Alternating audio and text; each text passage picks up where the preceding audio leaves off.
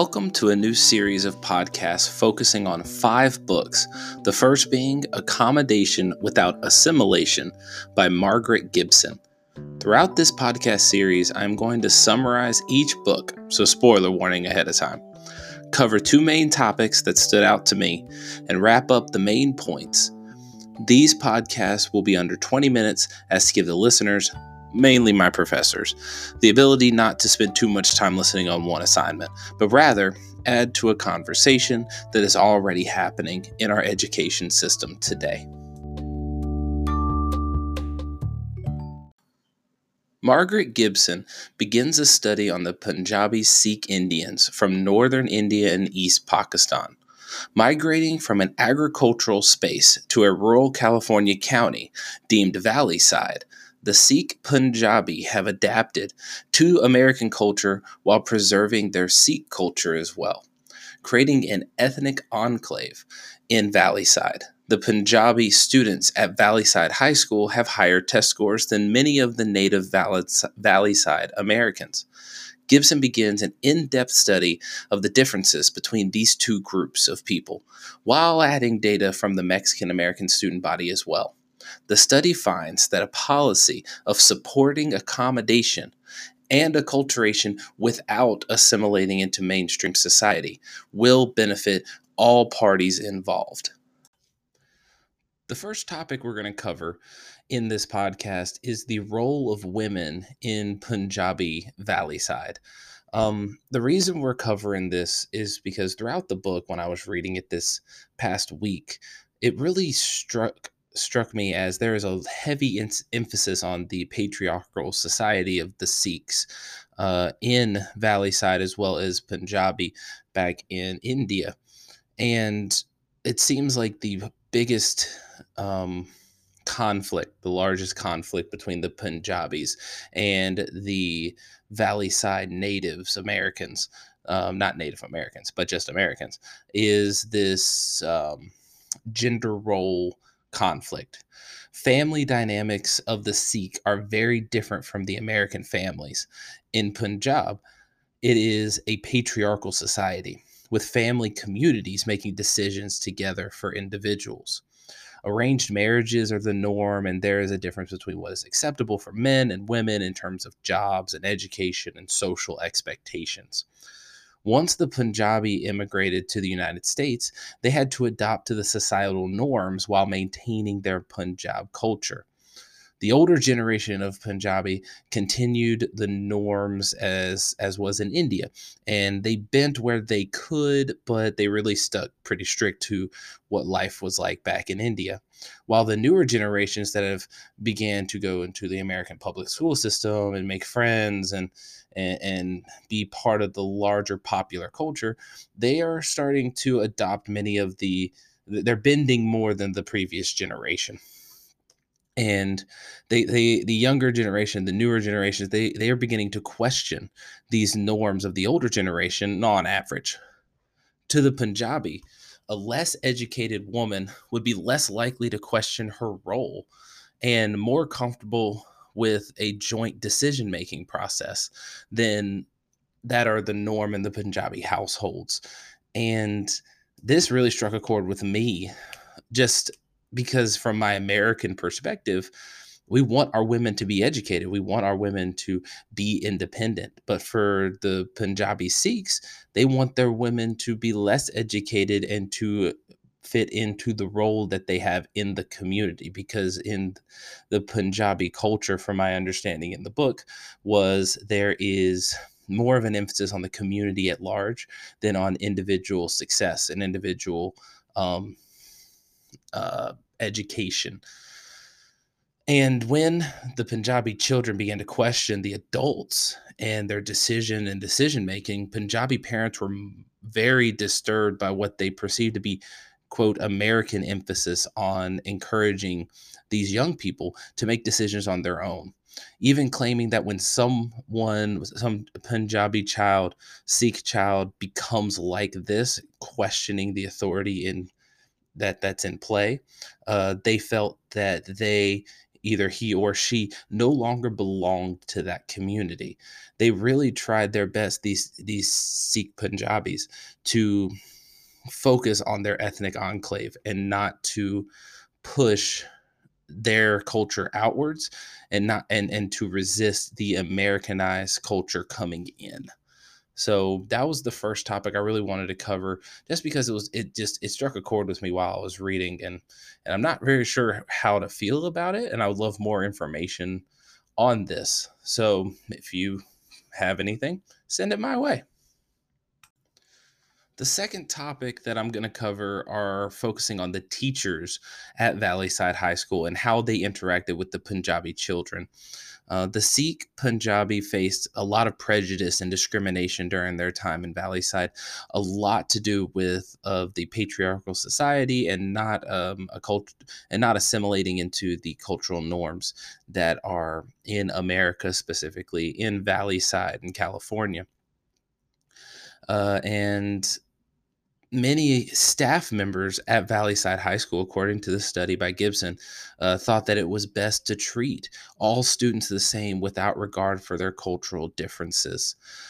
But, however, what was stated as good intentions was followed by actions that spoke otherwise.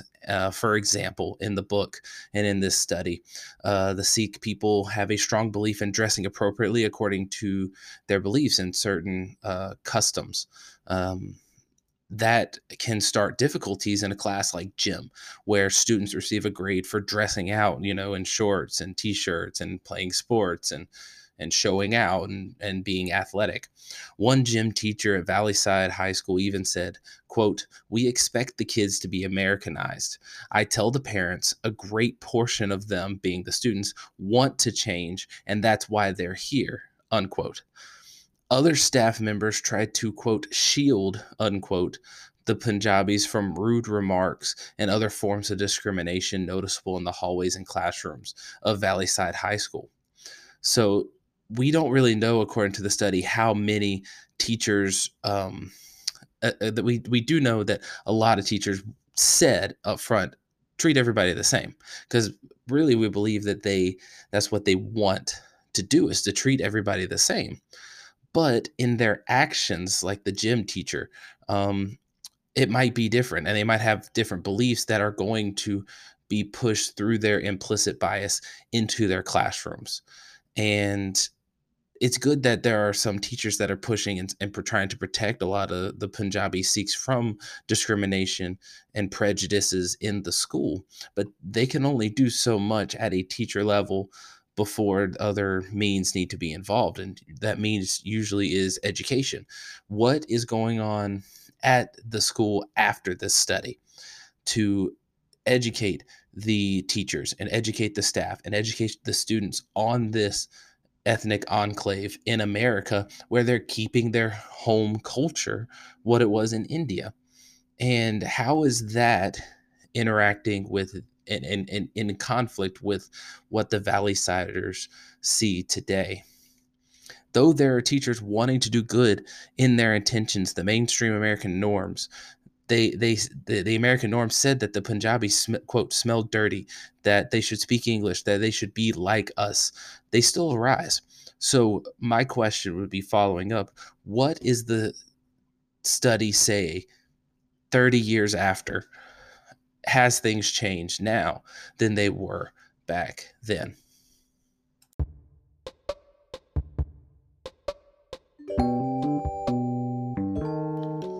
Next time, we will continue the conversation on education in 2020 on the book Enrique's Journey. I want to thank my professors and everybody else listening in the class. If it wasn't for our discussion boards and our discussion posts, I wouldn't gain as much knowledge and information as I could just on my own. I like having a lot of people invest in my education and my thought process. So I appreciate that. Special shout out to Professor Salis. Until next time, bye-bye.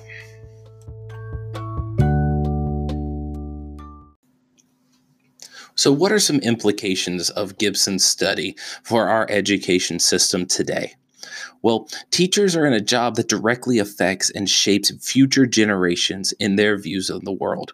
And in the United States in 2020, we are increasing our diversity, not just in urban schools, but also rural schools and in the country, just like Valleyside was and is. As Gibson says on the last page of his study, teachers and schools need to accept each ethnic group and cultural group with their own history, pushing to better understand the mainstream culture and norms and accommodate those students and families that live in another standard in their own community. In previous coursework, many of my colleagues learned how the Latina community and family expectations like quinceañeras and expectation of gender roles and marriage versus college, they might be different from other cultural groups due to their native culture being brought into a new environment. Schools should be creating pathways, generating money for resources, and learning from these community members as partners. 2020 education, 2020 schools have to bring community into their schools. If they think they can do it by themselves, they can't. Nobody can do it on their own. Just ask the Punjabi Sikhs. Their entire way of life, from my understanding of the book, was to keep everything communal and together. If children went off to college, it was to learn skills to bring back to the family. If they were getting married, the parents and the community would help arrange those marriages. Whether we think that's right or wrong, that the intention behind it, I see it as a good thing. They want to help each other out and to build a better life for their entire family. So why aren't schools doing the same thing?